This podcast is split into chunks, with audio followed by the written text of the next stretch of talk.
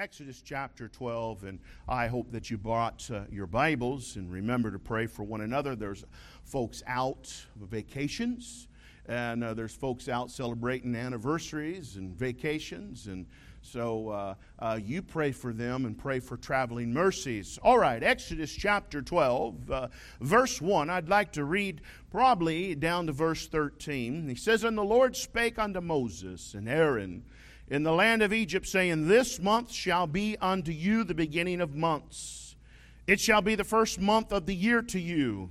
Speak ye unto all the congregation of Israel, saying, In the tenth day of this month they shall take to them every man a lamb according to the house of their fathers, a lamb for a house. And if the household be too little for the lamb, let him and his neighbor next unto his house take it according to the number of the souls. Every man according to his eating shall make your account for the lamb. Your lamb shall be without blemish, a male of the first year. Ye shall take it out from the sheep or from the goats. Ye shall keep it up until the fourteenth day of the same month. And the whole assembly of the congregation of Israel shall kill it in the evening, and they shall take of the blood, strike it on the two side posts and on the upper door post of the house, wherein they shall eat it. And they shall eat the flesh in that night, roast with fire, and unleavened bread, and with bitter herbs they shall eat it. Eat not of it raw, nor sodden it all with water but roast with fire his head with his legs and with the purtenance thereof. And ye shall let nothing of it remain until the morning, and that which remaineth of it until the morning ye shall burn with fire.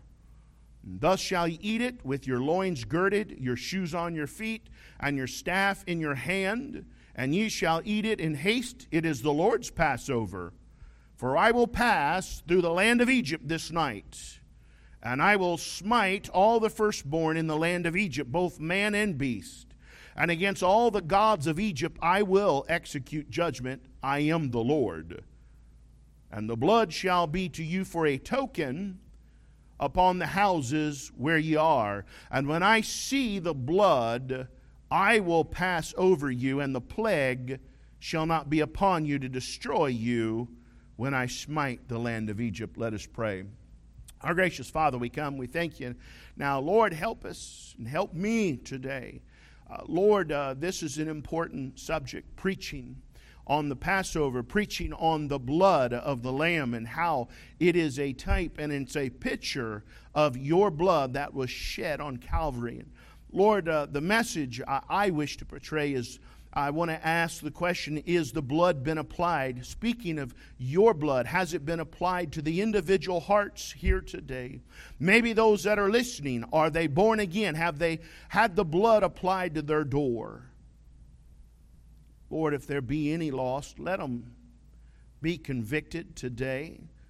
Let them be awakened to the need of your blood. It, it needs to be applied for the death angel is coming. In Jesus Christ's name, amen. We see this here. This is the last plague that is going to happen here in the land of Egypt. God has uh, brought about no less than 10 plagues, and it has been judgment on the false gods uh, that the nation of Egypt worshiped. And, and so uh, I would like to bring your mind into alignment with the Word of God uh, that uh, he's talking about your biblical worldview. And the biblical worldview is that God is the creator and that there is one and only true God. And when you find mankind worshiping other gods, that means they have made a conscious choice, or their fathers or grandfathers made a conscious choice to rebel against this God, the one true God, Jehovah. And we see here in Egypt, Egypt had done just that. They did not hold to a biblical worldview. Uh, matter of fact, it was Pharaoh that said, Who's the Lord that I should obey his voice? And what he was saying was that the God you say you're serving, which is in your mind, like the God that I'm serving is in my mind, your God's no better than my God. And Pharaoh found out differently. But even when Pharaoh found out the science or the facts that God Jehovah, I am, begin to execute judgment against his gods, and God found those gods to be deficient because there is no other God. Pharaoh still wouldn't change his mind. And the more God began to work with him and tried to get him to repent and to obey, the harder his heart got. Till now, God says, I'm going to bring one last plague.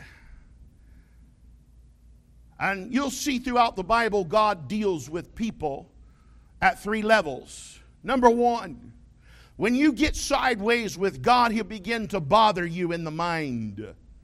He'll begin to trouble you, and you'll have troubled thoughts, and you'll uh, be given to anxieties and depressions. Uh, and then, if you keep harden your heart against God, then He'll go to the level of breaking things in your life, like He broke things here in the land of Egypt, and the bottom fell out. And then, if you still will not listen, God begins killing things. You do not want to get to the level with God where you keep ignoring God and you keep shaking your fist at God, uh, and God begins to kill things that are precious to you. And I can't think of anything in this life that is as precious as a child. That's why it is a great sin that I see in the world today, in this country today, that the sanctity of life, life is not precious no more, and they're snuffing the life out in the womb, just like Pharaoh did. Remember?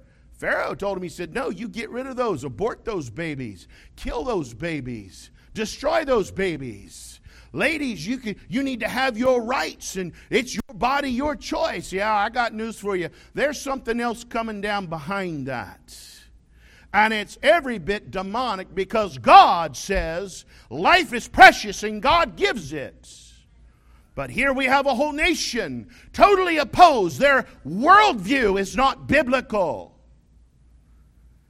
And so God tells Moses, You warned the children of Israel. This plague was going to come across the whole land of Egypt it was going to affect the Israelites as well as the Egyptians. And death is a reality for all because all have sinned. And with this biblical worldview, that means that there is life after death and that you're going to live somewhere forever after you die. And it's important that you do what God tells you to do in this life. We'll also can see in this passage that God is a God of order. Did you catch that? God is a God of clear commandments. I'm so amazed uh, at the, the, the, the time we live in. Uh, people want to think God doesn't really care. They think, well, He doesn't matter how we worship it, doesn't matter what we do when we come into the house of God. I got news for you. If it mattered here, what kind of a lamb, when you took it, when, how long you kept it up, when you killed it, what you done with the blood, and how you eat it, it still matters. God hasn't changed his mind on that. You say, Oh, preacher, I didn't like that. I didn't expect that. Well, it's important, and this is why today we know nothing about what God expects. We think God's Santa Claus. He sits up on a throne and he's got dressed in a red suit and he's jolly all the time. I got news for you. That is a God you've made in your own image. Someone once said, how you can tell if you've got God made in your own image is if that God never disagrees with you. I spent some time thinking about that. God disagrees with me quite a bit. I guess I guess I've not made God in my image. He's all the time on me. He's all the time saying, "No, you don't want to do it like that. That's uh, uh, that's entitlement, or you don't want to say that, or you don't want to do that, or think that. That's wrong." I'm like, "Wow." but if your God never disagrees with anything you do, you're an idol worshiper. You got a Santa Claus for a God and it's sin. But then, I've seen these nation of Israel been in bondage for about 430 years, according to Scripture.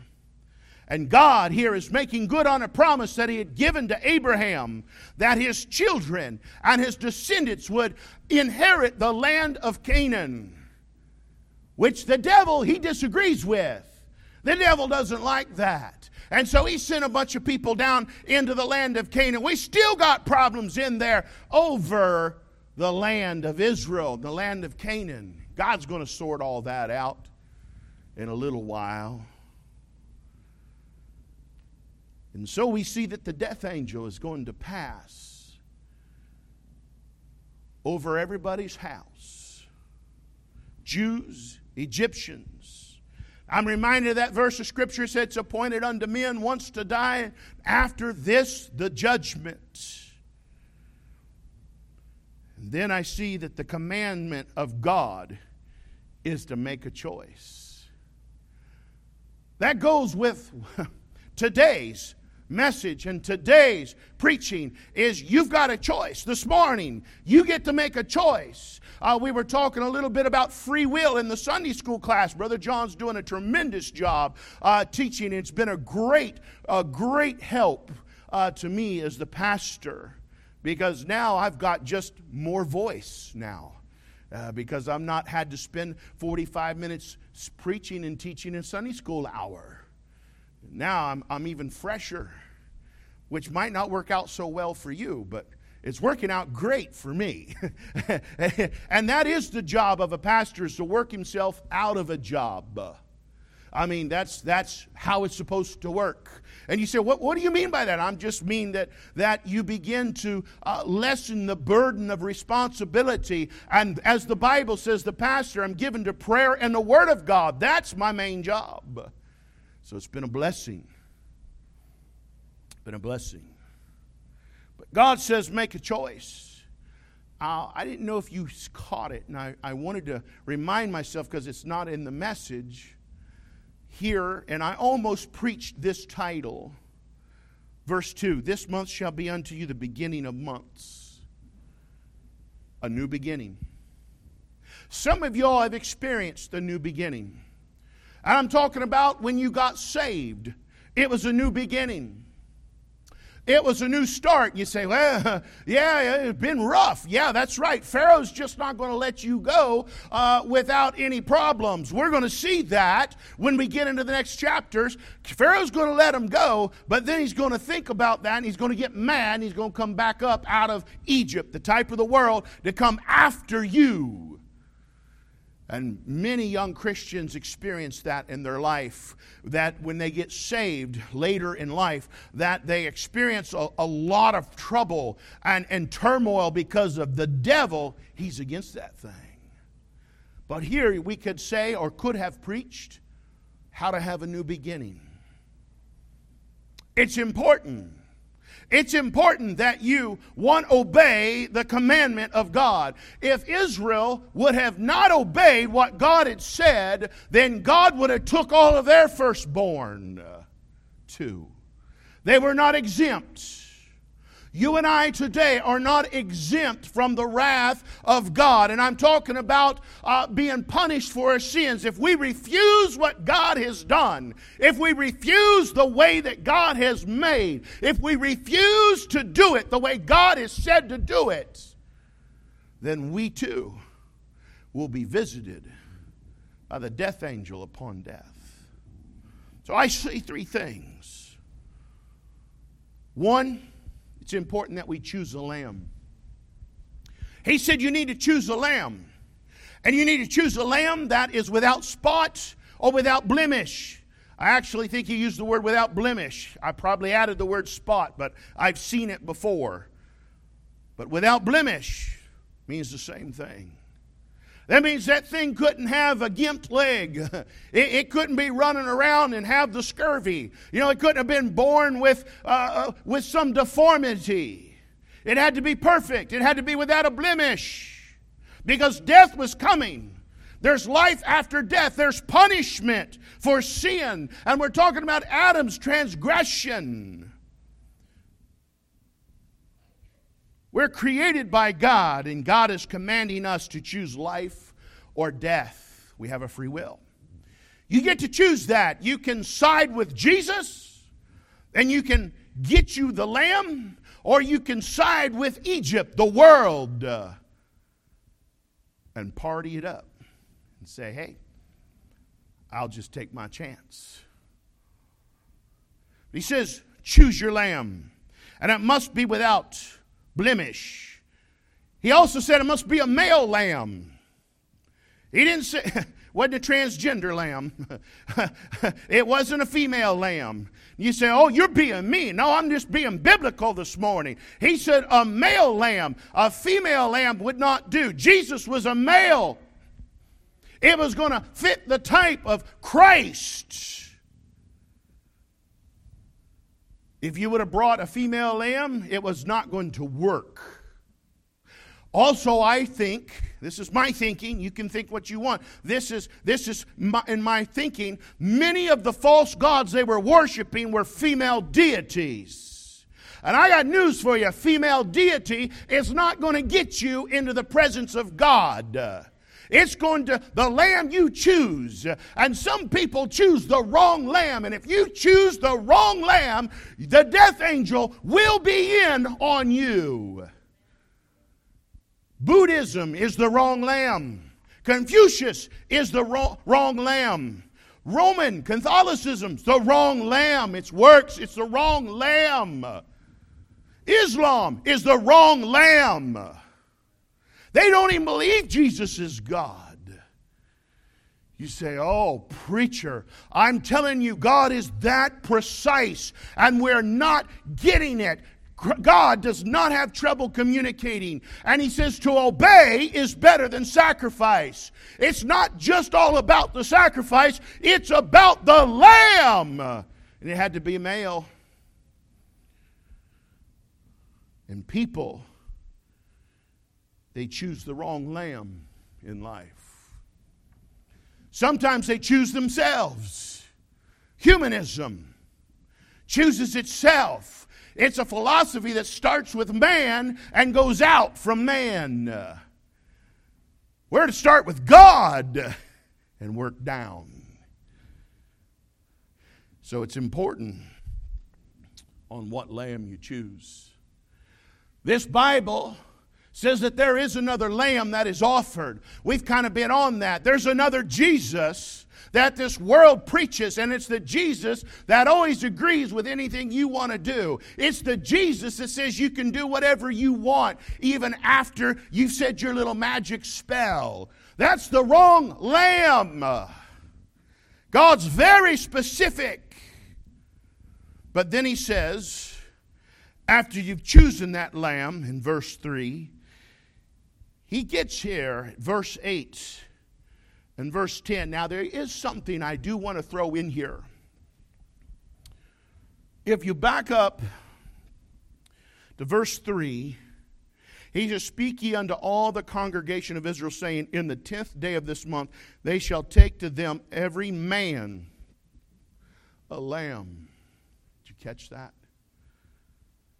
We're living in an age that is trying to destroy the man's role, the man's responsibility, God given responsibility in the home. It was the man's job, the father's job. He's the spiritual leader in the home. That means uh, he takes the first step in obedience to God. You're supposed to work like a team of mules, uh, you and your wife. It doesn't mean one's better than the other, doesn't mean one's stronger than the other. It just means the lead horse takes that first step. and then the other is to follow. And it was the man's. Why do you think the devil's been destroying homes these last 50, 60, 70, maybe even 80 years?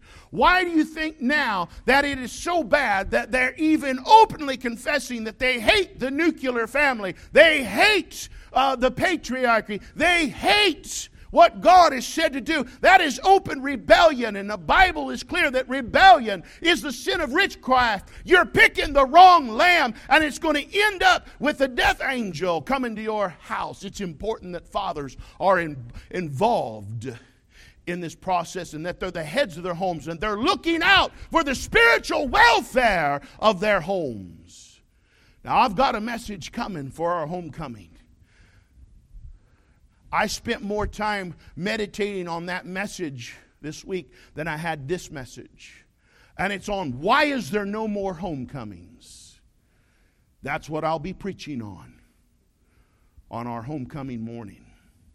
Having to do with our families and the shape that our families are in, and why are not people, why do they not get right? Because there's fathers missing in the home. Fathers will not take the responsibility that God has put on them to make sure they choose the lamb and the right one. I threw that in there free. But not only do you need to choose the lamb, and I believe folks get that far. They acknowledge that Jesus is the Lamb of God. But then he says you're going to have to consume the lamb. Verse 8. Now, after you slay the lamb, and then you apply the blood to the doorpost and the headpost, which is the lintel. And he said that blood was going to be a token the blood's a token, it was a sign of obedience that you were doing what God had specifically instructed. And the proof of it, our God is a God. Faith is the substance of things hoped for. There'll be substance and there'll be evidence. And that blood on that doorpost was the evidence of your faith on what God had said. But then you got to consume the lamb. This is a personal responsibility that each person is going to have to receive the Lamb. And that lines up with scriptures. It's one thing to say you believe, uh, it, it's another thing to get all uh, pious and religious. This Bible is clear, but as many as received Him, uh, you're going to have to receive Him. And that speaks of consuming. What did Jesus say? Unless you eat my flesh and drink my blood, you have no part in me. That was figurative. That was spiritual. But he was making a point about something. And we don't ever get it because we never read Exodus about what God was doing. There's a lot of people that run around, they have chosen a lamb. Oh, yeah, Jesus. Oh, yeah, I believe in Jesus. But that's all they've ever done. They've never consumed the lamb. The lamb, the blood, he said, You put. Uh oh. That's action. You're going to put it. You're going to purposely begin to draw some lines in your life. And you're going to put that blood. It's a deliberate action of obedience. It is a willing action of obedience. And it is a conscious action of obedience. I'm, I'm, I'm really strong on this. There's a lot of times we rush people too quickly and we pick green fruit and we think we got a convert, but they did not have a conscious or a consciousness about what they were truly doing. God's not tricky. God doesn't sell the gospel, and God does not manipulate people into saying yes. The devil is the manipulator, and manipulation is one of the tools that demons use to try to deceive people. God doesn't use that. God is not manipulating these people. He's simply telling them what is going to happen and how they can avoid it happening to them. And the choice is theirs, but they're going to have to make a conscious choice based on faith because without faith, it is impossible to please God. And they're going to have to move by faith and believing that God is going to do what He says He's going to do. He's not bluffing, He ain't just making it up. It's not just up for negotiations. God doesn't count. So I, I lost you. Well, some parents, they use the counting system. You know, one, two. And so what you're doing is you're setting them up for failure. Because one day God's going to come to them and they're going to expect God to do what you've been doing, counting. I got plenty of time. God's only at one. you might hear two, you might not. As you can see, I was raised they know nothing about the counting system. I don't even know if my dad knows anything about the counting system. if dad had to say it twice, it was for sure you were going to the woodshed. Just the way it was. And that's how God is. God says it once. He's not trying to intimidate you. He's not trying to manipulate you. He's not trying to find leverage on you. He's not negotiating with you. If you do this, he'll do that. He's telling you what you must do. It's a conscious decision, it's a willing action of obedience, and it's a deliberate action. God has given express instructions on what to do, and God is about order. I don't like this new age fundamentalism that does that's trying to take order out of the house of God. It is real clear that he said the pastor is to put things in order. God's about order. God's about structure. That's a hierarchy. Say, hey, it's the man, it's the head of the house. He wasn't coming to mama, she got enough problems to deal with. She's got all those kids and meal plannings and house cleanings and, and all that stuff, trying to keep the husband right. At least that's what Jen's got to do. Full time job. She asked me this morning, what, what do you want to wear today? I don't know. I don't ever think about that. I just go into the bedroom, the clothes just magically appear on the bed. I thought that was the Holy Spirit doing that.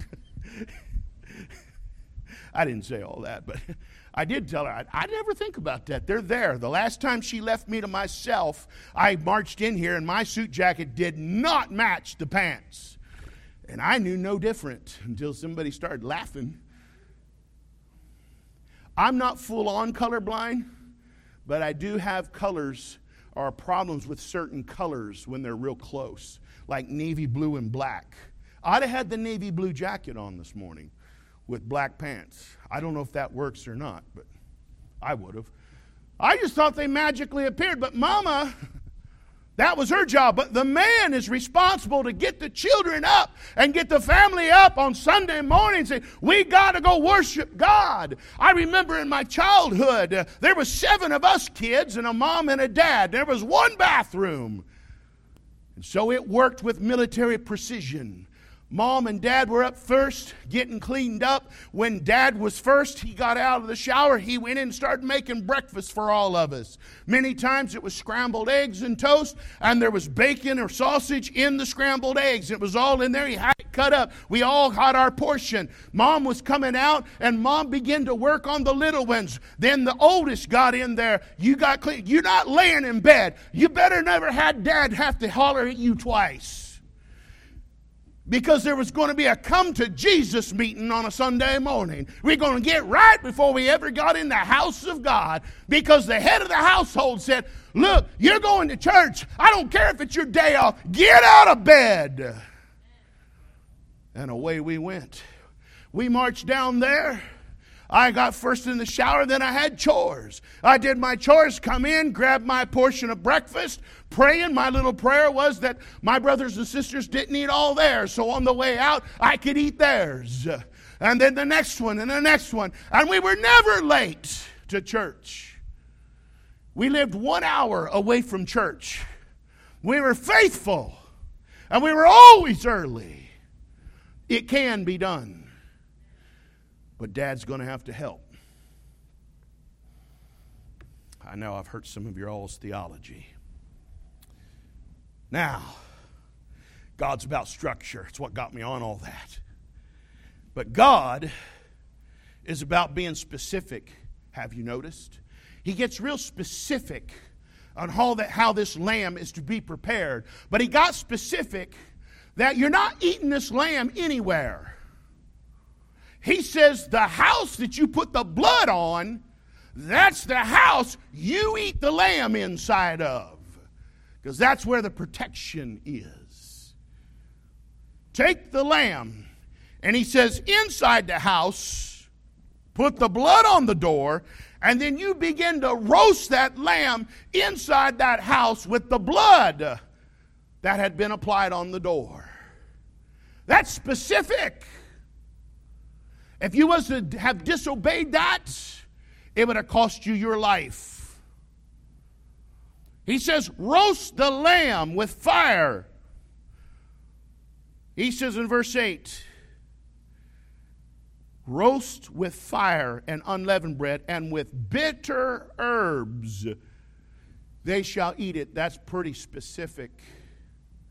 Let's read the next verse and I'll make that next point. Eat not of it raw. God don't want you to eat raw meat. Okay? That doesn't fit the type. He said, nor sodden. That means he did not want you to marinate it. He says in water, which speaks of boiling, but you know me, I'm a foodie. He didn't want you to inject it. Now, I'm not talking about what we do, I'm talking about the Passover lamb. I'm talking about this lamb. He didn't want you to inject it with, you know, garlic, butter, all that good stuff, marinate it, you know, and, and marinade, you know, lime. It's a lamb, so I'd probably use lime, a little lemon, salt, pepper, a little garlic, begin to marinate that. I, I, I, I, I've never fixed one, but that's where I'd start. He says, You're not doing that. You're not going to boil that. You say, well, what's that? What's that mean? God does not want us watering down the gospel. God does not want us watering down the lamb. We're to serve the lamb up, roasted in fire. You say, what is that? That means if you reject the lamb, you're headed to hell. Oh, preacher. Yeah, I'm not for this crowd that believes in sneaking up on people with the go- gospel. That's called boiling the lamb. You're going to put them in the pot and slowly raise the temperature up. God says, You don't do that with the lamb. Over there in Galatians, he said, I marvel that you're so soon removed from the gospel. He said, But it's not another gospel. That's right, there's only one gospel. But he said, There's some that trouble you, they bewitched you. There's that manipulation again which is demonic. He said they either going to add something to it, boiling it, or take something from it. Yeah, like the bitter herbs. Ah, I don't like that seasoning. Ah, I don't kind of like that flavoring. You know, I kind of like more of that Cajun spice on there. That's not how you. yeah, I like Cajun spice. We don't do that with the gospel. We don't mix Egypt with the gospel. There's a lot of that that goes on today. And God is against that when it comes to the gospel, when it comes to the Lamb of Christ. You are to serve it roasted in fire and with bitter herbs. And then he says, his head with his legs and with the purtenance thereof. So, what's that mean, preacher? He says, You don't just eat the parts you like. Don't debone that lamb. Don't take that lamb and start cutting off the parts you don't like. You roast the head with the feet and with the tail and with the hooves. You keep it all together because it's a type of Christ and not a bone of him was broken. See, we want to take the parts we like out of the gospel. Would you, here, here's what we do. do. Do you want to go to heaven when you die? Who don't? Well, yeah, I would. Well, you need to repeat this prayer after me so you can go to heaven with me. That's called manipulation, folks. That's not what the Holy Spirit says. That's not what He does. The Holy Spirit convicts of sin, fire, righteousness, and judgment. Hey, how's your relationship with Jesus? Well, I don't have one. Would you like to know about one? Would you like to have one? Do you know where you're going when you die? Well, I don't know. Well, the Bible says if you don't know and you've never accepted Christ, you're going to a devil's hell. Whoa, oh, preacher, I bet you don't have many converts. Yeah, but the ones I do have stick around, don't they? And I'm not bragging. I'm telling you, you begin to manipulate people and sell and turn the gospel into a salesman pitch, it's damning souls to hell. That's called easy believism. It's to be presented roasted in fire. He said, You eat all the lamb. Say, what's that mean? Oh, that means you're just not paying up fire insurance. That means there's a new life in Christ now. You understand. That's why I was I put the point in there. It's a conscious decision. And it's a, it's a willful decision, and it's one of obedience that there's a new creature now in Christ. You're going to consume all the lamb, even the parts of Jesus you don't think you like. Like getting your butt out of bed and coming to church and serving God and worshiping God. You know, I don't like that. Well, tough. It's what he says to do. We got people running around, they're totally okay with just eating the part of the lamb they like. And they cut the head off because they don't want Jesus the Lord in their life. So they cut the head off. He's not going to be Lord. He's not telling me what to do. They keep the feet off. They cut the feet off because I don't want my feet shod with the preparation of gospel. I just want to skip the death angel. I got news for you. You're lost as the day is long. You've not received Christ. You've not consumed him. All of him. I mean, this Bible's clear. These, these Israelites walked away from this act different people. And he said, You're going to do this forever. This is the new beginning. Old things are passed away. Behold, all things are become new. You're going to find there's a mixed multitude comes up out of there. Not all the Egyptians disregarded the preaching of Moses. They say, you know what? We've seen what he's done. We're getting us a lamb. And they got in on that too.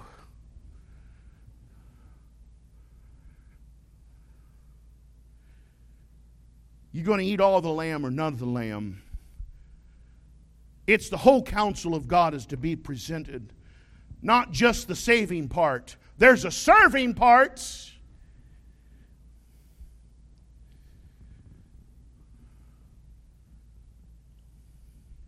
And the serving part's just as important as the saving part. People want the country club Jesus. Ah, you know, I didn't pay my dues up. yeah, Hey, yeah, I remember down there. That preacher, he's some mess, isn't he? yeah. Yeah. I wouldn't die with that. You've not consumed anything. You've been manipulated into making a confession that you really didn't mean. And believing in something that you really didn't want to believe but you went through the motions just to get somebody off your back. I see one more thing here. It was up in verse 4. You need to communicate the lamb. Did you catch that? If your house is too small for the whole lamb, then you were to communicate. The head of the household, daddy, was to go approach the neighbor and say, Hey, How many's in your household? Now, the research I did on this, and I'm getting this from the rabbis, the least you could have for a lamb was 10 people. If you had less than 10 people in your house, you had to get another household. The most you could feed with one lamb in this setting was 20. I bet you there was a lot of people getting with their neighbor. Hey, they were beginning to communicate about the lamb. Did you hear what the preacher said? W- would you like to come with us? And we'll go in halves and we'll get us a lamb and we'll put the blood on our door. You come in and eat supper with us and sup with us. And we're, we're going to eat it, he said, with their clothes on, their shoes on.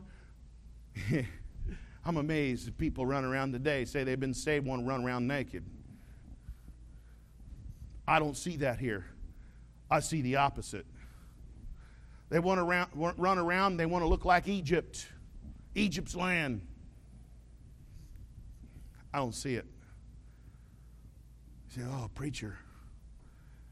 I'm just telling you, is the blood there?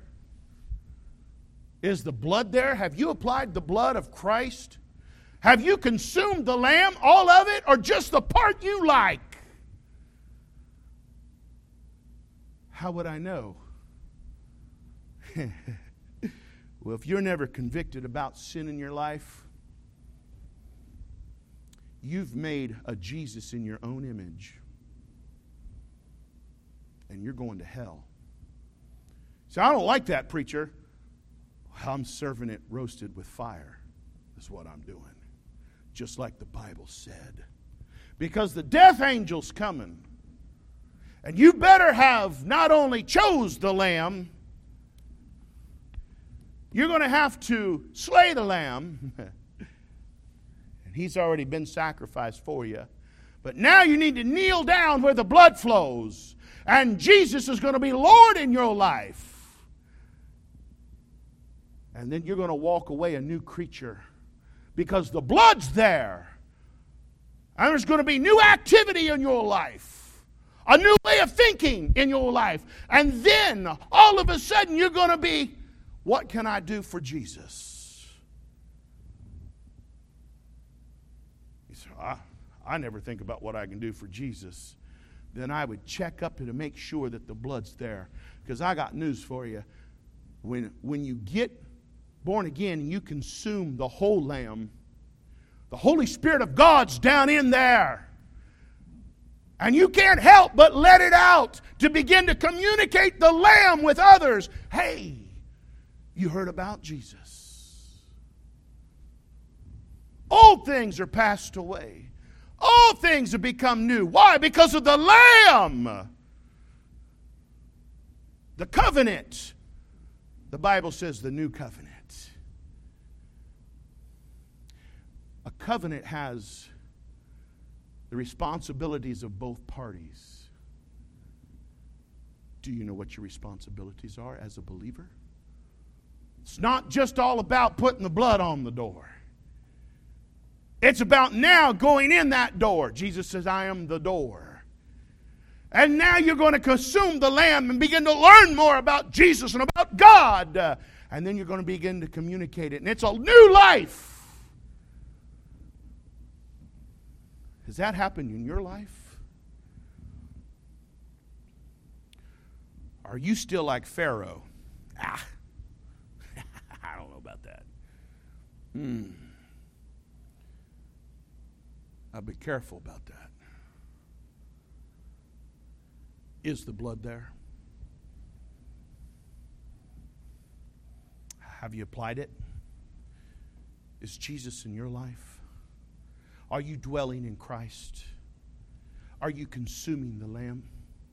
Do you want to know more and more about Jesus? Would I know more of his faithful love? Mm. Or you just say, I kind of like Egypt. That's your choice to make. If I was you,